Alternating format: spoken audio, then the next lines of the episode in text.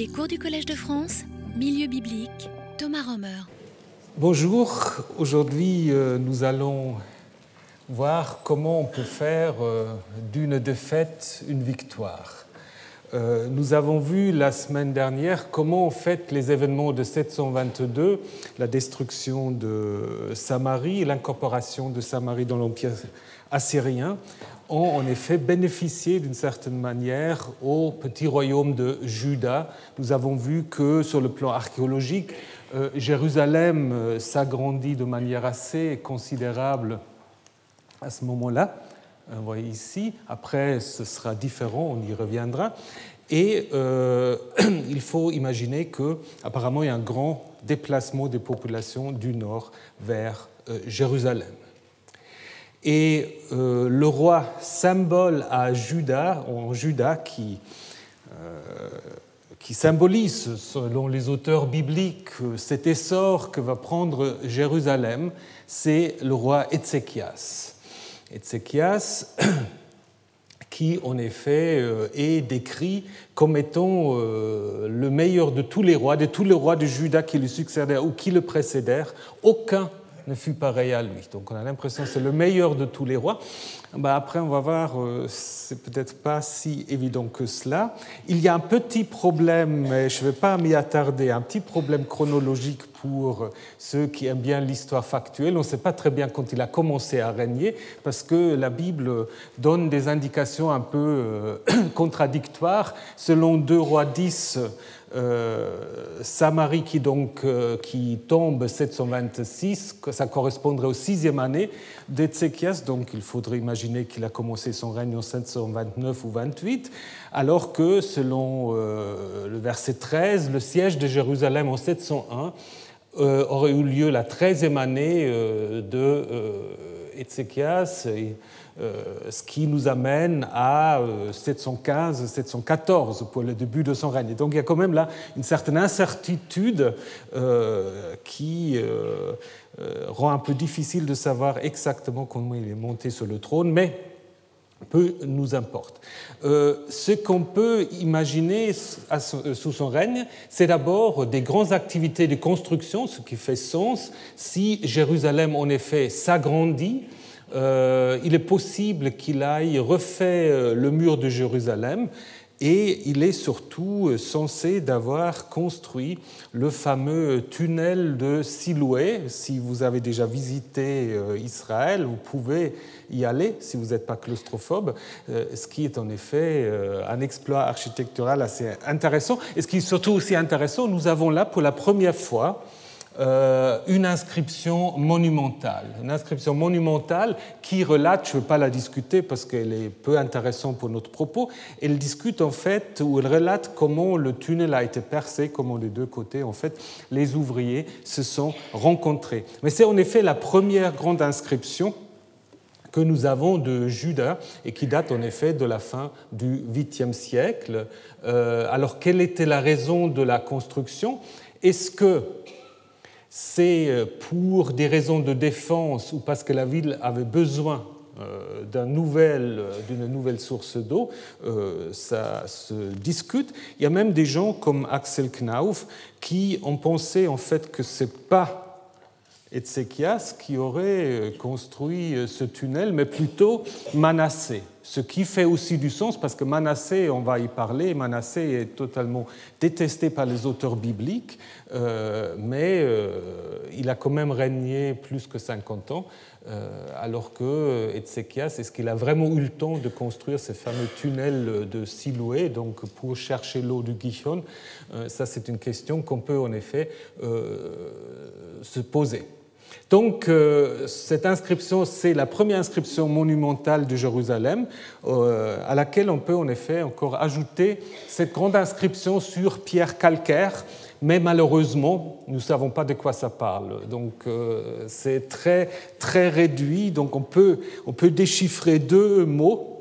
Un premier qui peut signifier quelque chose comme accumuler, l'autre à faire peut-être avec richesse, Alors, donc c'est certainement quelqu'un qui est riche, mais on ne sait pas davantage. Mais c'est intéressant quand même que c'est à ce moment-là que nous avons ces grandes inscriptions, alors qu'avant, jusqu'à maintenant, toujours, pour Juda, la récolte est très maigre au niveau des inscriptions et des grands monuments, ce qui correspond d'une certaine manière, évidemment, à ce qu'on dit, à savoir que Jérusalem devient une ville importante à partir de la fin du 8e ou durant le 7e siècle. Alors, Ézéchias, il est apprécié des auteurs bibliques. Pourquoi ? Parce que si on fait le bilan de son règne, à la fin, vous allez voir, ce n'est pas si terrible que ça. Mais il est apprécié surtout parce qu'il a apparemment mené une politique anti-assyrien. Il est possible qu'il ait fait, mais là de nouveau, difficile de savoir qu'il a fait, il est possible qu'il a fait fortifier Lachish, Beersheba aussi, on trouve en effet vers la fin du 8e ou durant le 7e siècle des travaux de fortification. Alors, peut-être c'était lui, mais surtout, ce qui est important, il se révolta contre le roi d'Assyrie. Donc il mène en effet assez vite une politique anti-assyrienne, ce qui mène ensuite le roi d'Assyrie de descendre jusqu'en Philistie. C'est les événements de 701 sur lesquels je vais revenir. Mais déjà auparavant, il y a eu une révolte, donc les villes philistines veulent aussi se révolter, et selon une inscription de Sennachérib sur laquelle je vais revenir, Ézéchias y était aussi en effet impliqué. Cela est d'ailleurs aussi reflété dans un texte du livre d'Ésaïe, puisque Ésaïe, selon ce texte, se promenait pendant 3 ans de manière nue. C'est quand même un peu un exploit, je pense qu'il ne faut pas tout à fait le prendre à la lettre, mais donc une sorte d'acte symbolique, d'acte signe, pour mettre en garde contre une politique qui veut s'appuyer sur l'Égypte, ce qu'apparemment Ézéchias a été tenté de faire, comme d'ailleurs aussi un certain nombre de ces villes philistines. Mais revenons maintenant à la campagne de 701. C'est au moment où, et puis c'est assez traditionnel, au moment où un nouveau roi arrive au trône, les vassaux pensent qu'on peut saisir l'occasion pour se révolter, et ce qui est exactement ce qui se passe. Ekron et Ashkelon se révoltent et concluent une alliance avec l'Égypte, qui va en effet ensuite provoquer la campagne assyrienne punitive dont je vous ai déjà parlé. Cette influence de l'Égypte, si vous vous souvenez ce que nous avons déjà vu, peut aussi se refléter dans ce nombre très important de sceaux ou d'autres représentations très égyptianisants où en effet on a les serpents ailés, d'autres motifs égyptiens sur lesquels je vais revenir. Alors, cette campagne assyrienne de 701, elle est très importante. Elle est très importante pour comprendre aussi la transformation en fait, du discours sur Yahvé et Sion. Cette campagne est particulièrement bien attestée. Souvent, on a un problème qu'on n'a pas assez de sources. Là, on a suffisamment de sources, peut-être même trop, à beaucoup de choses. On a, sur le plan archéologique, on peut très bien identifier le niveau de destruction, notamment de la ville de Lachish. On a des reliefs assyriens, alors très précis, qui nous montrent toute l'histoire du siège et de la prise de Lachish avec tout ce qui s'ensuit, les déportations, etc., donc une source très intéressante. Nous avons les annales de Sennachérib, sur lesquelles je vais revenir, et on a des oracles dans le livre d'Ésaïe, dont je vous ai déjà parlé, et finalement 2 récits différents à l'intérieur du texte biblique, dans les chapitres 18 au 20 du 2e livre des Rois. Donc là, vraiment, on a tout ce qu'il faut pour pouvoir reconstruire ce qui a pu se passer.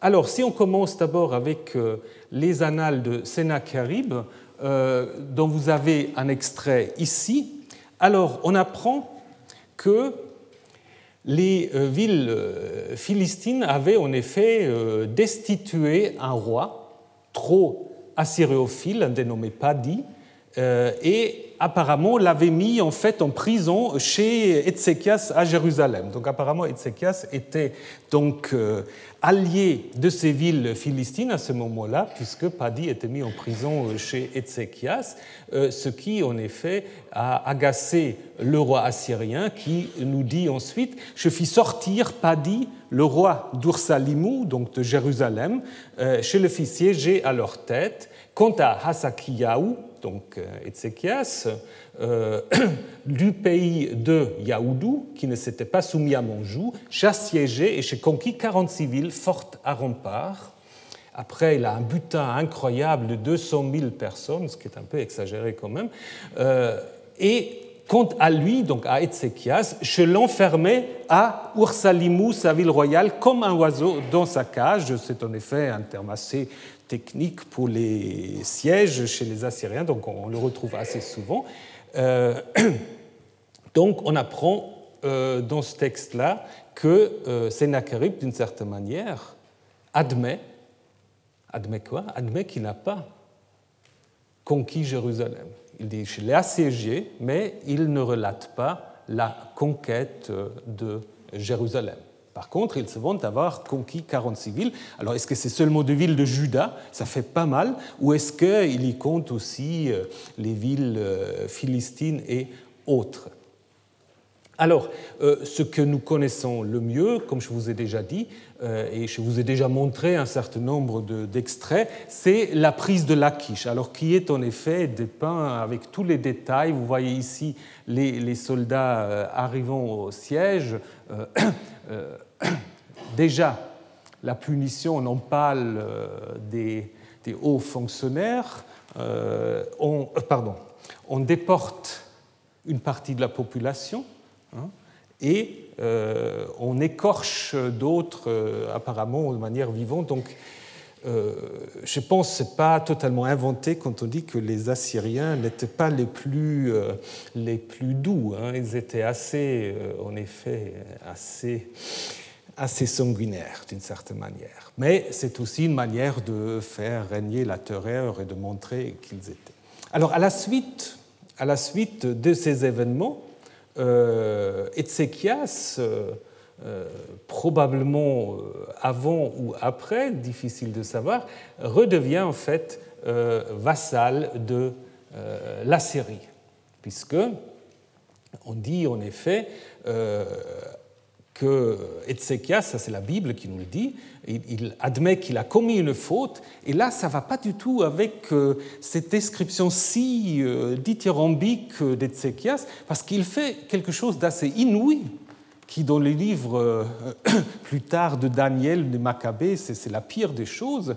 Il va d'une certaine manière désacraliser le temple, puisqu'il a un tribut tellement cher à payer qu'il va abîmer le temple. On apprend en effet qu'il enlève les lames d'or dont il avait couvert les portes et les linteaux du temple de Yahvé pour les donner au roi d'Assyrie.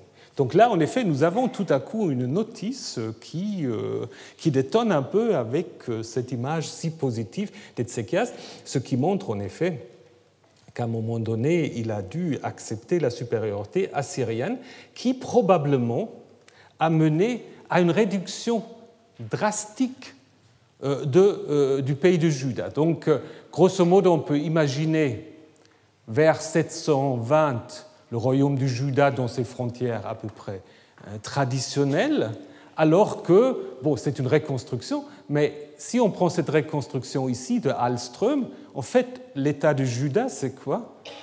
C'est Jérusalem avec un peu de hinterland, et puis c'est tout. Et c'était sans doute la situation en 701. Donc une partie de la population judéenne a été déportée, ça c'est sûr, nous le voyons à la fois dans des textes, mais aussi dans les inscriptions et l'iconographie, dont je vous ai déjà montré une image, et d'autres, en fait, furent enrôlés dans l'armée. Ici, c'est assez intéressant pour la petite histoire, parce que là, vous avez un soldat judéen qui sert maintenant dans l'armée assyrienne. Donc, vous le reconnaissez à cause de sa coiffe avec des sortes de bandeaux qu'il a autour de la tête qui sont très différents que la coiffe du soldat assyrien. Là, de nouveau, malheureusement, ça c'est une déportation qui a dû être assez importante, mais dont la Bible ne nous donne pas d'autres informations. On a quelques informations, souvenez-vous, ce que nous avons vu la semaine dernière, nous avons quelques informations de ce qui s'était passé dans le Nord, encore là, nous ne savons pas beaucoup de choses. Là, nous ne savons pas du tout ce qui est advenu de ces personnes-là. Nous ne savons pas du tout. Mais ils doivent être importants, peut-être pas 200 000, parce que je pense que ça dépasse même la population judéenne à cette époque-là, mais quand même certainement assez important, conformément évidemment aussi à la propagande assyrienne. Alors la propagande assyrienne, elle est importante, elle est bien attestée par les textes et par l'image. Je vous montre une image qui est assez intéressante, donc c'est un détail du siège de Lachish, un tout petit détail. Mais ce qui est assez intéressant, c'est bon, évidemment, vous avez ici les soldats qui attaquent la ville. Ensuite, vous avez quelqu'un dans ce char qui se dirige vers la porte. Et il a quoi, celui qui est dans, je ne sais pas, le chauffeur, ou je ne sais pas très bien ce qu'il est, mais qui est dans le char. Et il a quoi? Ce n'est pas une arme, en fait. C'est comme une sorte de rouleau déroulé, une sorte de papier, de pergame. Alors, il y a peut-être un texte, un rouleau déroulé. Peut-être l'autre, parce que là aussi, ça ne fait pas très bien arme, c'est peut-être aussi une sorte de rouleau. Bon, ça, on peut discuter. Mais souvenez-vous, si vous connaissez vos classiques, souvenez-vous de ce qui se passe en 2 Rois 18. C'est très intéressant. En 2 Rois 18, il y a un haut fonctionnaire de l'armée assyrienne qui arrive à la porte de Jérusalem et qui commence à parler en judéen. Et les hauts fonctionnaires disent « Non, non, parle pas judéen, parle araméen, nous comprenons. » Mais non, justement, l'intérêt, c'est qu'il faut qu'il parle judéen pour que toute la population puisse l'entendre et le comprendre. Alors peut-être, justement, ils n'étaient pas tous très versés dans la langue judéenne, alors peut-être qu'ils avaient justement une pense bête où ils avaient le texte de ce qu'ils devaient en effet lire. Et c'est un peu ce qui se passe ici, où en effet on a l'Assyrien qui crie à d'une voix forte en langue judéenne. Et qu'est-ce qu'il dit ? Voilà, il dit en effet « Ne vous laissez pas persuadé par Ézéchias de vous fier à Yahvé, les dieux des nations ont-ils pu délivrer leur propre pays de la main du roi d'Assyrie ? La réponse évidemment étant non. Donc lequel de tous les dieux a pu délivrer son pays de ma main pour que Yahvé puisse délivrer Jérusalem de ma main ? Donc apparemment, je pense, bien que c'est une histoire assez construite, que ça reflète une pratique assyrienne, en effet, de faire un peu la guerre psychologique,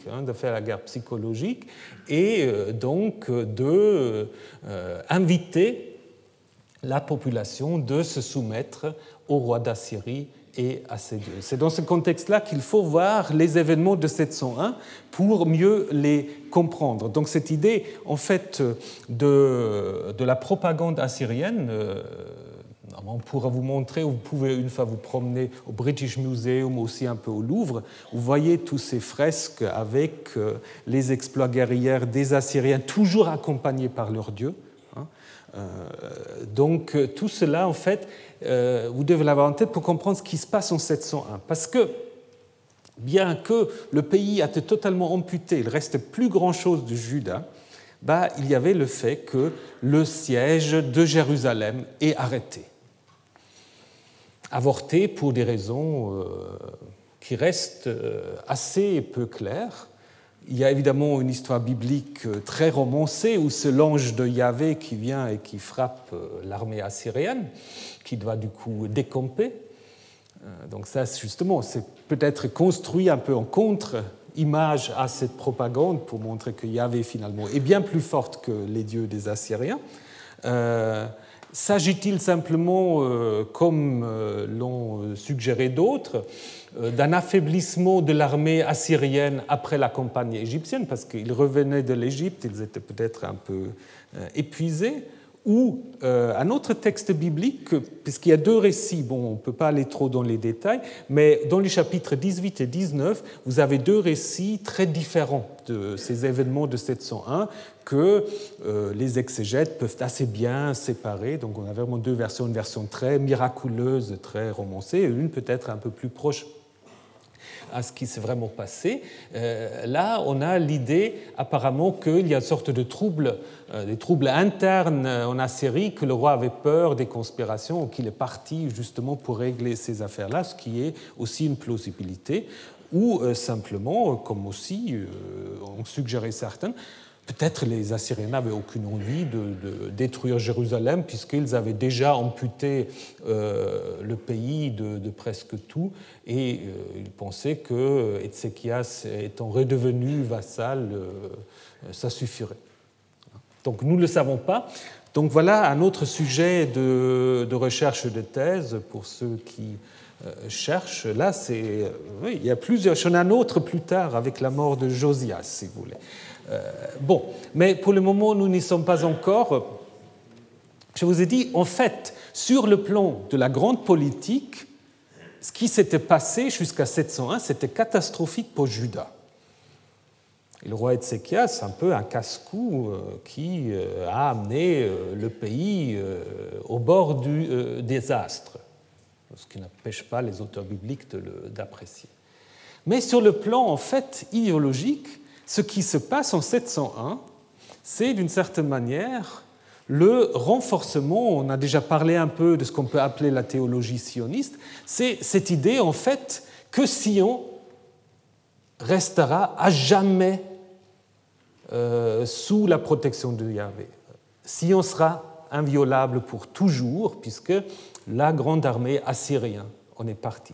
Comme l'a dit Yair Ami de l'université de Tel Aviv, cet événement, qui finalement était plutôt sur le plan historique catastrophique, devient le déclencheur de cette idée que Jérusalem reste un peu le centre symbolique d'Israël et plus tard du judaïsme, puisqu'il est toujours en fait protégé par Yahvé. Le fait que le royaume de Juda a été amputé de manière drastique, prépare aussi d'une certaine manière ce que nous allons voir dans la suite.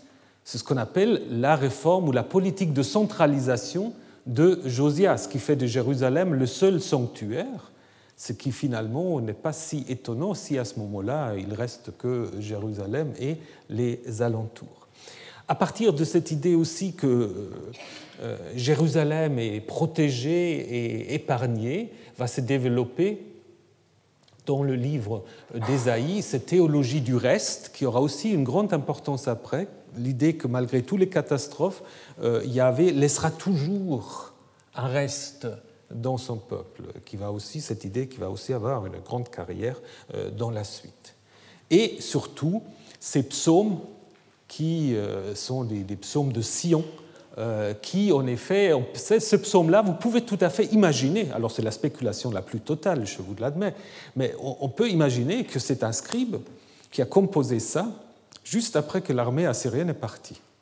Hein, si vous lisez ça, Yahvé est grand, il est digne de toute louange dans la ville de notre Dieu, sa montagne est sacrée, belle est la colline, gaieté de toute la terre, le mont Sion au plus profond du nord, la ville du grand roi. Dieu, dans les palais de la ville, est connu comme une citadelle. Les rois s'étaient ligués, ils se sont avancés ensemble, ils ont regardé, stupéfaits, saisis d'épouvante, ils se sont sauvés. Là, un frisson s'est emparé d'eux, comme les douleurs d'une femme qui accouche. Ce que nous avons entendu, nous l'avons vu dans la ville de Yahvé Tsevaot, dans la ville de notre Dieu. Dieu l'affirmera pour toujours.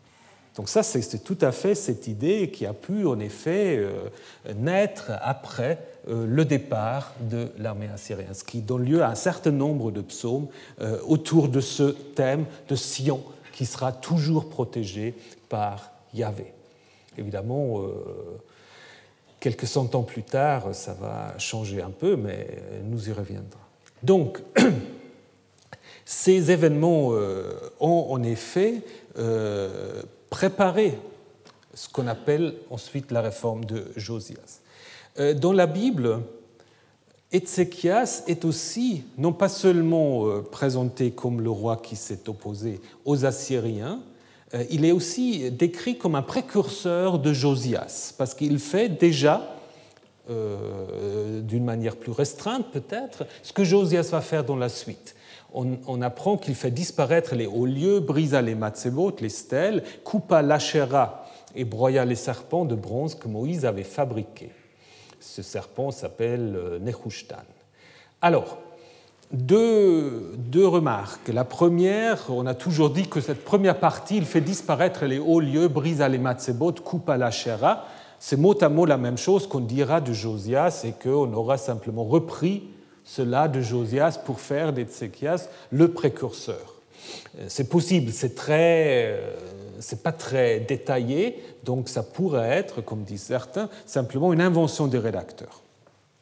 En même temps, on pourra aussi dire que la fermeture des hauts lieux pourra simplement refléter la situation géopolitique. En fait, s'il n'y a plus grand-chose dans les campagnes, si la ville est totalement si Juda est totalement réduite, c'est peut-être possible qu'on se dise voilà, on va se concentrer sur Jérusalem. Donc ça reste difficile à décider. Ce qui, à mon avis, est un peu plus difficile à imaginer comme une invention pure, c'est cette histoire du serpent Nehushtan. Ça, c'est un peu curieux. Intéressant aussi, on peut aussi encore travailler là-dessus. Vous savez que dans le livre des Nombres, c'est un texte probablement très récent, on raconte que lors du séjour dans le désert, le peuple de nouveau mécontent s'est plaint et Dieu, excédé, lui envoie toute une série de serpents. Et pour en fait échapper à cette plaie de serpents, Moïse fait construire un serpent de bronze vers lequel il faut regarder quand on est mordu et puis apparemment on est guéri. Alors évidemment, ça, vous savez que les serpents, dans beaucoup de cultures, religions, ont en effet cette double fonction, à la fois des animaux très dangereux, hein, en même temps des animaux aussi qui peuvent apporter la guérison.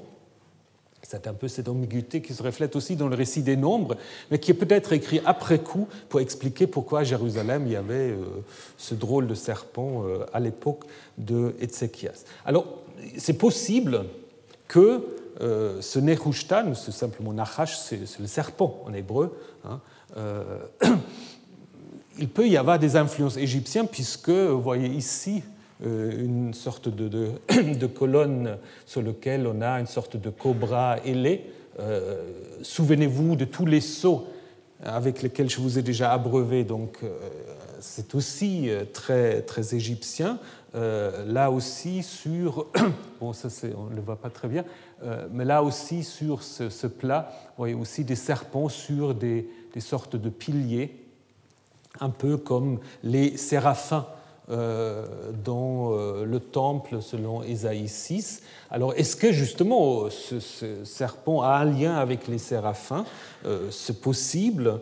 En même temps, on peut aussi se poser la question si, en effet, ce serpent, en fait, ne venait pas de l'époque de Moïse, mais était introduit dans le temple au moment où Ézéchias voulait bien se faire voir des Égyptiens. Et que, en fait, une fois qu'il est redevenu vassal des Assyriens, ils nous disent « mais ça, tu fais disparaître cette chose-là ». Donc c'est possible, hein, c'est possible, mais on ne peut pas dire… Alors peut-être, en effet, il y avait une sorte d'élimination de ce symbole du temple, mais on peut guère dire que c'est une réforme de centralisation du culte, voyez par exemple que, parce qu'on dit après Josias aura fermé tous les autres sanctuaires, alors que là, vous avez la prise de Lachish, de nouveau les déportés, et là vous avez des soldats qui amènent des grands encensoirs, probablement du sanctuaire de Lachish. Donc, ce qui veut dire que voilà, ce sanctuaire en fait était bel et bien en fonction. Donc, Ézéchias, sur le plan politique, certainement pas le roi le plus génial, mais présenté par les auteurs bibliques à cause de 701 comme un roi presque encore supérieur à Josias. Évidemment aussi en opposition avec le roi Manassé. Alors Manassé, je vous ai déjà dit, c'est vraiment le symbole du pire des rois qu'on peut imaginer. Mais il a quand même régné 55 ans. Alors s'il était tellement horrible, affreux, bah, je ne sais pas. Moi, je pense qu'il faut réhabiliter Manassé, absolument. Hein, mais c'est vrai. Parce que, je pense, historiquement, c'était plutôt une période de stabilité, de calme. Je pense que c'était quelqu'un qui a fait la réelle politique, qui savait qu'on ne pouvait rien faire contre les Assyriens, qui s'en est arrangé. Alors, évidemment, dans les livres des chroniques, qui, comme vous le savez peut-être, réécrivent l'histoire de la royauté, Manassé leur pose un problème, parce que les auteurs des chroniques ont une théologie de la rétribution, c'est-à-dire en fait, celui qui fait le bien, il est aussitôt sanctionné en bien, celui qui fait le mal est aussitôt sanctionné et puni.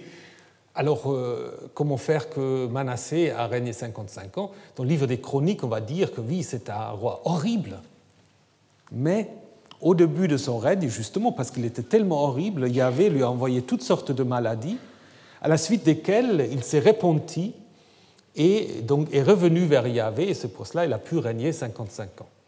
Alors là, évidemment, vous voyez tout de suite comment on essaie d'interpréter quelque chose que les auteurs des rois nous relatent simplement, et puis là, il n'est pas question d'une maladie ni d'une conversion. Non, bien au contraire, c'est, je vous le montre tout de suite, un roi horrible aux yeux des auteurs bibliques. Donc, mais c'est peut-être sur le plan politique, c'est lui probablement qui a reconstruit Lachish, qui a construit toute une série de forteresses qui n'existent pas encore, qui a peut-être aussi réussi de réagrandir le territoire judéen et qui a donc en effet réussi à garantir un demi-siècle de calme. Malheureusement, les auteurs bibliques ne racontent rien. Et c'est pour cela que certains auteurs pensent, et pas sans raison en fait, que beaucoup d'exploits, de constructions qu'on attribue à Ézéchias, en fait, ce n'est pas Ézéchias qui les a faits, c'est Manassé. Donc il y aura une sorte de transfert en fait de Manassé vers Ézéchias, ce qui n'est pas impossible. Donc la seule chose qu'on apprend dans la Bible, c'est que Manassé fait tout ce qui est interdit dans le Deutéronome. Hein ? Et puis après, nous allons voir que Josias, il fait tout ce qui est prescrit par le Deutéronome. Hein ? Donc évidemment, là, nous sommes dans la construction littéraire, donc il suit les pratiques abominables des nations, il fait une statue d'Achéra, alors que Ézéchias, il est censé avoir supprimé Achéra, il construit des autels pour toute l'armée des cieux, fait passer ses fils par le feu, versa beaucoup de sang innocent, donc vous avez toute une liste. Et puis après, évidemment, les prescriptions du Deutéronome, tout est évidemment contraire à ce que le Deutéronome veut. Donc c'est très très difficile à partir d'une telle liste de se faire une idée ce qui se passe au niveau du culte à l'époque de Manassé. Il n'est pas impossible qu'il y a de nouveau un certain renforcement des influences assyriennes si Manassé était un vassal des Assyriens, puisqu'on lui reproche d'avoir vénéré l'armée du ciel. Et ça, évidemment, cela fait clairement allusion à des pratiques religieuses assyriennes qui sont très intéressées par le culte des astres, donc l'armée du ciel. Bon, on en a déjà parlé, ça peut être en effet Soleil, Lune, Vénus et d'autres astres comme on le voit ici. Il faut aussi rappeler l'importance du culte lunaire, hein, à Haran, qui était d'une certaine manière la capitale ouest de l'Empire assyrien. Donc, ce n'est pas impossible que sous Manassé, ces symboles ont été renforcés, ces cultes ont été accentués. Mais malheureusement, nous n'avons pas d'autres informations sur ces rois. Donc, vous voyez, parfois, vous avez des rois qui règnent très peu de temps, vous avez des chapitres et des chapitres, et pour Manassé, on n'a même pas un demi-chapitre dans le texte biblique. Donc, pour résumer ce qu'on peut dire sur Manassé, c'était sans doute le dernier roi sous lequel l'influence assyrienne a été importante, mais, comme je vous ai dit, sur le plan politique, c'est quelqu'un qui mérite totalement une réhabilitation. Donc, si quelqu'un veut s'y atteler, ce serait bien. Bon. Alors, maintenant, venons à la deuxième partie de ce parcours, comment Yahvé devient le Dieu un, pas unique. Unique, ça, nous allons le voir la semaine prochaine. Yahvé devient le Dieu un, surtout sous le règne de Josias. Encore que, vous allez voir, c'est aussi un peu compliqué. Donc, comment Josias arrive-t-il sur le trône ? Son père, Amon, règne pas très longtemps, il est destitué. Est-ce qu'il porte déjà un nom égyptien ? Ça peut être Amon, donc ce qui voudrait dire en effet qu'il est déjà en fait plus tellement vassal des Assyriens, mais plutôt vassal des Égyptiens. Il est donc, c'est pas très bien non plus ce qui se passe, mais la Amha-Aretz, là aussi, c'est un groupe qui peut-être pas toujours, ou cette expression désigne peut-être pas toujours le même groupe. Le Amha-Aretz, souvent on pense que c'est une sorte d'aristocratie rurale, possible, qui intervient beaucoup dans des troubles de succession. Et on apprend que ce groupe fait monter Josias sur le trône à l'âge de 8 ans. Donc, je pense à l'âge de 8 ans, on ne règne pas beaucoup. Donc, c'est plutôt ses conseillers qui sont d'abord en première ligne. Alors, ce qu'on peut dire, c'est que le début de son règne vers 620 correspond ou coïncide avec le déclin de l'Empire assyrien. En 627, les Babyloniens retrouvent leur indépendance et apparemment l'Assyrie et l'Égypte concluent une sorte de traité de paix ou d'arrangement de ne pas s'attaquer. Et puis, il semble qu'à la suite de cela, en fait, l'Égypte va reprendre le contrôle du Levant. Donc, l'Assyrie va de plus en plus se désengager du Levant et c'est l'Égypte qui va remplir ce vacuum. Ça, c'est important aussi, puisque nous allons voir que Josias meurt sous le coup, justement, d'un pharaon. Alors, de Manassé, on nous a dit seulement des choses très, comment dire, très, très générales. De Josias, on nous relate en fait quasiment un seul épisode de tout sa règne. Et cet épisode, c'est justement la découverte d'un livre. Mais ça prend 2 chapitres. Ça prend 2 chapitres, alors que Manassé prenait très peu de versets. Alors, on apprend que le 18e année de son règne, donc il a 26 ans, Josias fait des travaux de rénovation dans le temple de Jérusalem. Nous allons voir, tout roi qui se respecte fait des travaux de rénovation. Aujourd'hui, tout président qui veut laisser un nom va construire des pyramides ou autre chose. Alors, pendant ces travaux, on découvre un livre, un rouleau, un sefer, qui est amené donc par le prêtre, amené vers un fonctionnaire qui fait la lecture au roi.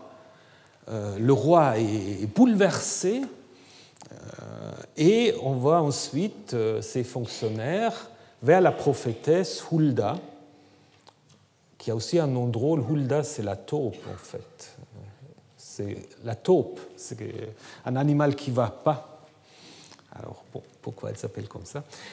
Elle habite dans le quartier 9 de Jérusalem, je vous l'ai déjà dit, et puis elle répond en fait à la délégation comme si elle était le prophète Jérémie, c'est-à-dire dans la réponse qu'elle fait à cette délégation en confirmant le jugement, elle, bon, je ne peux pas le dire maintenant, discuter en détail, mais vous pouvez voir que beaucoup de ce qu'elle dit trouve des parallèles dans le livre de Jérémie. Donc apparemment, le livre de Jérémie a servi d'inspiration à cet oracle.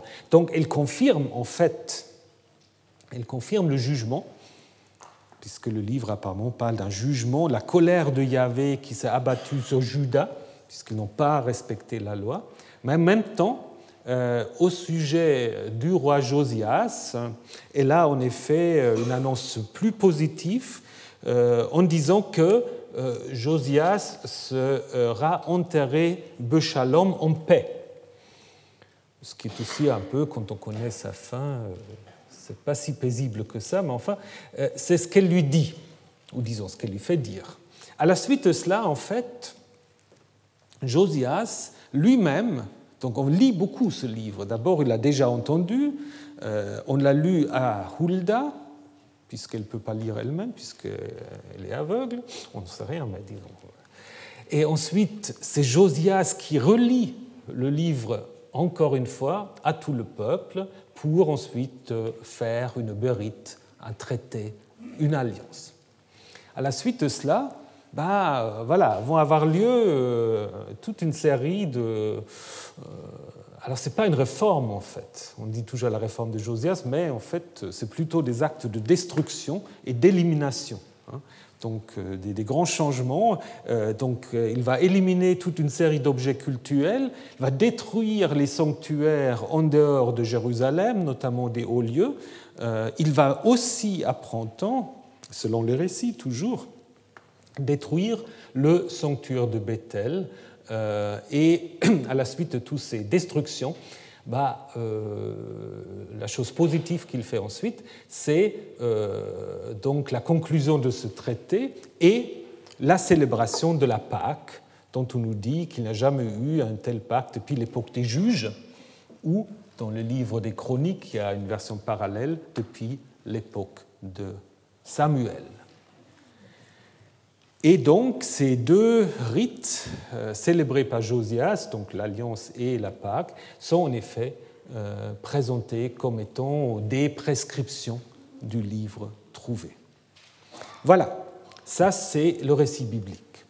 Maintenant, première question, qu'est-ce que c'est ce livre trouvé ? C'est lequel ? La Torah, mais toute la Torah ? À un moment, je pense, pour les derniers rédacteurs, sans doute. Mais peut-être d'abord, comme l'on dit, ça se discute, mais la théorie traditionnelle, déjà avancée par les rabbins et par les pères de l'Église, le Deutéronome. Le Deutéronome, et cette idée a en effet reçu une sorte d'appui-preuve, c'est peut-être un peu trop fort, mais appui scientifique en 1805 par De Vette, que voici, qui en effet a utilisé, alors contrairement, et ça, c'est pour cela que c'est très important, ce livre qui était sa thèse de doctorat, écrit en latin,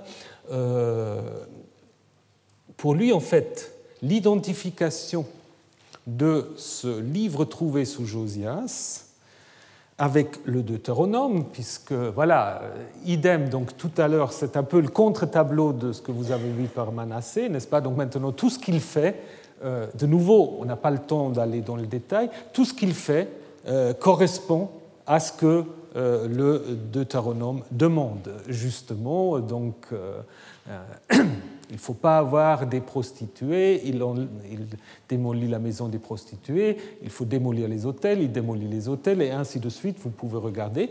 Donc, en fait, cette identification du rouleau trouvé avec le Deutéronome, ou chez De Vette déjà un peu plus précisément une première édition du Deutéronome, pour De Vette c'était important parce que ça lui permettait en fait à dater le livre du Deutéronome. Évidemment, dans le texte, c'est présenté comme un livre très ancien, mais De Vette disait en fait non. Ce livre a été écrit pour être un support idéologique pour légitimer la réforme de Josias. Et ce qui a amené ensuite Wellhausen de parler d'une piafraus, c'est-à-dire d'une tricherie pieuse. Donc, en fait, Wellhausen avait imaginé en fait, qu'on aurait d'abord écrit le rouleau et quelqu'un l'aura caché pour le faire découvrir ensuite par Hilkiyahou, ou alors Hilkiyahou l'aura prétendu de l'avoir découvert et écrit lui-même. Évidemment, cette idée part de l'historicité du récit. Et là, j'aimerais semer le doute. Je ne pense pas qu'on a trouvé un rouleau dans le temple de Jérusalem. Pourquoi ? Parce que d'abord, on peut observer que des livres trouvés, c'est un thème très répandu dans l'Antiquité jusqu'à aujourd'hui. Donc c'est toujours en fait, quand on veut légitimer un changement politique, religieuse, qu'on s'appuie sur des livres anciens. Vous avez ça, je vous donne juste 2 ou 3 exemples. Une des prières du roi hittite Murshili, ce qu'on appelle les prières de peste, qui en fait veut savoir pourquoi des épidémies se sont en effet abattues sur le pays, il trouve ensuite la réponse en disant voilà, il a trouvé des tablettes qui ont permis de comprendre les raisons, à savoir des sermons qui jadis n'ont pas été respectés. Ou chez Eusèbe, on trouve un dénommé, il cite un dénommé Philon de Byblos, qui lui en fait cite un dénommé Sanconiaton, qui lui aurait écrit l'histoire de la Phénicie, mais cette histoire est tellement vraie parce qu'il a eu accès à des livres secrets écrits par Thoth lui-même ou des prêtres d'Amon, n'est-ce pas ? Donc c'est pour cela. C'est une histoire totalement vraie. Ou encore, à la fin du Livre des Morts, le chapitre 64, qui est en fait un ajout assez récent à ce Livre de Morts, et apparemment les gens le savaient d'une certaine manière, on va dire non, même si ça ressemble à un ajout, ce livre, en fait, ce chapitre a été trouvé, caché, au pied, je ne sais plus de quel dieu, mais justement aussi pour dire que c'est en effet un texte très, très ancien. Mais vous avez le même stratagème très récemment. Le livre des Mormons, c'est quoi ?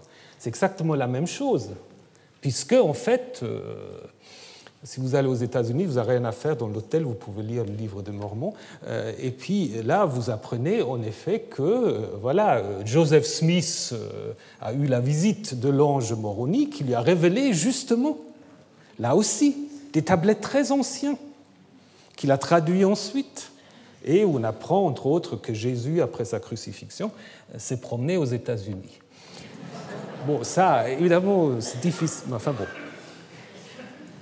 Ce qui est intéressant, c'est que vous avez, donc, depuis les Hittites jusqu'au livre de Mormon, cette stratégie, en fait, parce qu'évidemment, ça veut aussi légitimer cette variante américaine du christianisme par une référence à un document très ancien, traduit, évidemment, en anglais du 19e par Joseph Smith. Donc, du coup, on doit se demander si ce n'est pas plutôt une construction littéraire qu'un événement historique. De plus, l'histoire de rénovation du temple de Josias a un précurseur très, très similaire en fait dans l'histoire du roi Joas. Joas, c'est celui qui échappe à l'affreuse Athalie, qui aura presque mis fin aux Davidides. Et Joas, qui est aussi un roi positif, au début, qu'est-ce qu'il fait ? Ou disons, la première chose qu'on apprend, il fait aussi des travaux de restauration. Et de nouveau, si on a le temps de regarder un peu les deux versions, vous voyez que ça se passe exactement de la même manière, n'est-ce pas ? Donc, il y a des prêtres qui surveillent la chose, il y a donc les entrepreneurs à qui on donne l'argent, mais dans les deux cas, on ne demande aucun compte aux hommes puisqu'ils sont tellement fiables et donc tout se passe pour le mieux.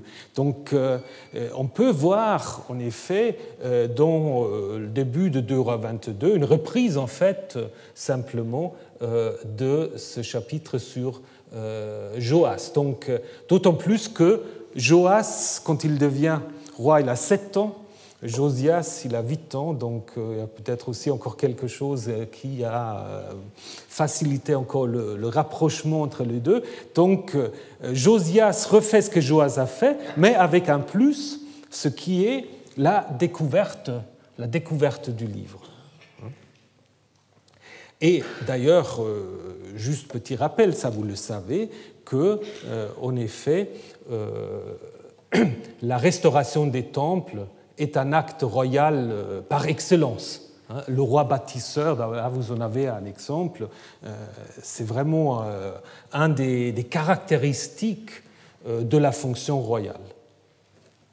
Donc, maintenant, j'aimerais encore vous rendre attentif à une autre chose. C'est une observation diachronique. Si vous reprenez le texte maintenant de Josias au début, et si vous regardez comment le livre intervient dans cette histoire. Prenez le verset 7, donc là c'est toujours en fait le roi qui dit « qu'on ne leur demande pas compte l'argent remis entre leurs mains, car ils agissent consciencieusement. » Et tout d'un coup, le grand prêtre Hilkiyahou dit au secrétaire Chafan « j'ai trouvé le livre de la loi dans la maison de Yahvé. » Hilkiyahou remit le livre à Chafan qui le lut. Et ensuite, le secrétaire Chafan vint trouver le roi et lui rendu compte en ces termes : tes serviteurs ont versé l'argent trouvé dans la maison et l'ont remis entre les mains des entrepreneurs. Qu'est-ce que vous constatez ? Constatez, il n'y a aucune réaction ensuite, une fois qu'on a trouvé le livre. Ou le dire autrement, lisez le verset 7 et tout de suite après le verset 9. Ça va très bien. Donc le verset 8 vient perturber l'histoire de la restauration. Donc ce qui montre probablement qu'on doit distinguer deux versions ou deux strates. Une première strate qui est le récit de restauration, qui est repris probablement de Joas, et ensuite un autre récit, un autre thème, introduit peut-être plus tardivement, le récit de la découverte du livre. Donc là, vous voyez qu'en effet, c'est difficile d'imaginer. Donc, on voit aussi, surtout, que le récit fonctionne très bien sans le livre. Alors, pourquoi est-ce qu'on insiste sur le livre ? On insiste sur le livre, je pense, bien plus tard qu'à l'époque de Josias. D'abord aussi parce que le livre, d'une certaine manière, va se substituer aux tablettes de fondation. Puisque, en effet, dans les textes assyriens, babyloniens, quand les rois veulent faire des restaurations du temple, ils doivent en effet trouver quelque chose, mais ce sont les tablettes de fondation ou les clous de fondation qui contiennent en effet, nous pouvons voir aussi au Louvre, au British Museum, partout, qui contiennent en effet le plan originel ou la volonté des dieux, comment il faut construire le sanctuaire. Donc, et ça fonctionne toujours un peu de la même manière. Le roi veut changer quelque chose dans le culte, restaurer le temple. Il a peut-être peur que ça ne se passe pas si facilement, qu'il y ait des gens qui n'aiment pas. Donc il va envoyer des gens qui vont finalement trouver la tablette de fondation et qui permettent ensuite d'entreprendre les changements, donc soit des tablettes ou soit des clous, comme vous l'avez ici. Hein ? Donc, celui qui est champion de tout ça, c'est Nabonide, le roi babylonien Nabonide, qui raconte beaucoup comment il a restauré des temples, mais chaque fois aussi, il faut qu'il trouve la tablette de fondation. Donc, ici, voilà, vous pouvez le lire, un roi avant lui avait cherché sans succès l'ancien pierre de fondation, du coup, il a construit un temple pour Shamash, mais ce temple, ça ne marchait pas du tout, il s'écroulait parce que voilà, il s'était construit n'importe comment, parce qu'il n'avait pas justement la tablette de fondation. Et finalement, lui trouve l'ancienne fondation de Naram-Sin et ce qui lui permet, dans la suite, justement, d'entreprendre les travaux de restauration. Alors, ce qui est intéressant maintenant, si vous avez ça en tête et si vous lisez le récit biblique, vous avez en effet une sorte de transfert de la tablette de fondation vers le livre. C'est le livre qui va se substituer à la tablette de fondation et d'une certaine manière, on peut même dire que dans sa forme actuelle, c'est le livre qui va même se substituer au temple. Parce que qu'est-ce qu'il fait, Josias ? Il vit de tout. Tout est sorti du temple. Nous allons le voir en détail. Et qu'est-ce qu'il reste dans le temple ? Une estrade où il va lire le livre. Donc, en fait, c'est la transformation du temple en synagogue, d'une certaine manière. N'est-ce pas ? Donc, en fait, vous avez là, dans sa forme actuelle, un récit qui montre, en fait, comment le livre va se substituer au temple. Si j'avais eu beaucoup de temps, j'aurais pu encore vous parler d'une autre histoire. J'avais prévu ça, mais on ne va jamais autrement tenir le programme. C'est le chapitre 36 du livre de Jérémie, où en effet, Jérémie doit faire écrire ses paroles sur un rouleau. Il peut tout d'un coup plus, en effet, affronter le roi. Ce rouleau est lu, et le roi Joachim, qui va suivre Josias, il fait tout le contraire de Josias, n'est-ce pas ? Au lieu de respecter le livre, il va déchirer le livre, n'est-ce pas ? Il ne va pas se repentir, il va au contraire pas écouter les paroles du livre. Et vous voyez, dans les deux cas, en Jérémie 36 et en 2 Rois 22 et 23, vous avez en fait deux attitudes exemplaires face au livre, ce qui montre en effet que à l'époque perse, il y a en effet toute une réflexion sur le livre qui va se substituer, non pas simplement au temple, mais même aussi d'une certaine manière aux prophètes, puisque Jérémie, tout d'un coup, il ne peut fonctionner qu'à travers du livre. Et là aussi, dans notre récit, Hulda, normalement, quand on consulte une prophétesse, on ne va pas lui demander son avis sur un rouleau. On va la consulter. Est-ce que voilà, il faut faire ça ou ça, mais on ne va pas lui amener un rouleau en lui demandant fais-moi l'exégèse de ce rouleau. Non. Donc là, vous voyez déjà aussi que la prophétesse, en fait, elle dépend déjà un peu du livre. Donc du coup, ayant remarqué tout ça, il faut se poser la question si la réforme de Josias, si c'est fact or fiction, est-ce que c'est un fait ou est-ce que c'est simplement une fiction littéraire ? Vous avez en effet trois positions très affirmées, les trois. Alors, il y a simplement ceux qui disent le récit biblique est fiable. C'est la grande majorité. C'est la majorité des gens qui s'occupent de la Bible, surtout dans le monde anglo-saxon. Pour eux, ce qui est écrit en 2 Rois 22, 23, il faut le prendre. Alors ensuite, vous avez l'hypothèse qui dit que le récit est très construit selon les préoccupations des époques babyloniennes et perses, mais garde quand même quelques traces de tentatives de réorganisation du culte. C'est le professeur Nier, qui donne actuellement des cours ici à Paris aussi, ou Christophe Hüllinger à Zurich. Et finalement, troisième hypothèse, la réforme de Josias est une pure invention. L'idée de la centralisation du culte est au plus tôt une idée de l'époque babylonienne ou perse. Déjà au début du XXe siècle, Hölscher, maintenant Pakala et bien d'autres. Donc, pour vous dire, il n'y a pas unanimité en ce qui concerne la compréhension de ce texte. Donc, vous pouvez un peu réfléchir sur la position que vous aimerez adopter pour la semaine prochaine, pour voir un peu. Je pense, ou disons, je peux déjà vous dire ce que moi je pense. Je pense qu'il faut rester au milieu, c'est-à-dire il y a des traces de quelque chose qui a dû se passer sous Josias. Alors, il y a plusieurs, peut-être je vous dis juste un premier élément qui est souvent avancé, mais qui n'est peut-être pas le plus concluant, c'est la question de l'archéologie. Très souvent, on a utilisé le cas de Arad, dont je vous ai déjà parlé, donc du sanctuaire de Arad, dont on a trouvé des stèles, des autels, vraiment encore la construction du sanctuaire en Saint des Saints, donc très très bel exemple de la structure des sanctuaires locaux. Mais qu'est-ce qu'il faut dire ? Les interprétations qui ont été faites sur Arad, c'est très intéressant parce que ça vous montre que l'archéologie, elle n'est pas plus, pas toujours plus précise que les interprétations des biblistes.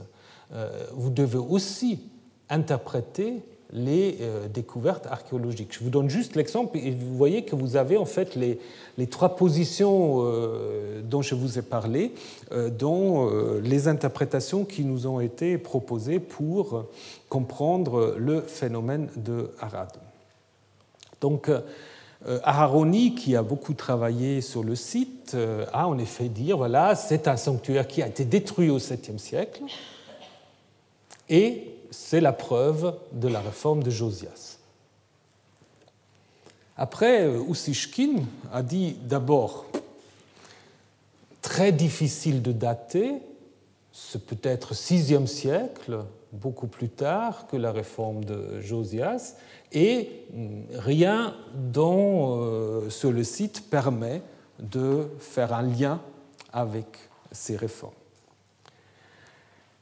Herzog, lui, il monte de nouveau un peu la datation. Il dit que le sanctuaire a été détruit, non pas détruit justement, il a été construit au 8e, et vers la fin du 7e siècle, lui il dit que le sanctuaire n'a pas été détruit, le sanctuaire a été fermé, ce qui est autre chose. Parce qu'il dit les stèles ont été couchées, recouvertes de sable, mais pas détruites. Donc peut-être, justement, voulait-on cacher ce sanctuaire durant l'époque, justement, de l'invasion assyrienne. Donc, voilà. Vous voyez que l'archéologie ne peut pas nous donner la réponse à notre question. Apparemment, le fort de Arad a été reconstruit sous Manassé ou sous Josias, c'est difficile de savoir. Apparemment, le sanctuaire n'a pas été réouvert. Alors là aussi, est-ce que du coup on se dit bon finalement c'est plus la peine ou parce que il y avait d'autres raisons. Voilà. Donc voyez que l'archéologie peut là donner quelques indications, mais elle demande aussi, et ça c'est très important parce que parfois on a toujours l'idée que l'archéologie va nous dire comment les choses se sont vraiment passées. Vous voyez qu'ici c'est aussi compliqué qu'interpréter les textes. Alors la semaine prochaine nous allons regarder les textes et puis c'est déjà notre dernière séance, donc il faut aussi que je vous raconte comment on passe du Dieu un au Dieu unique.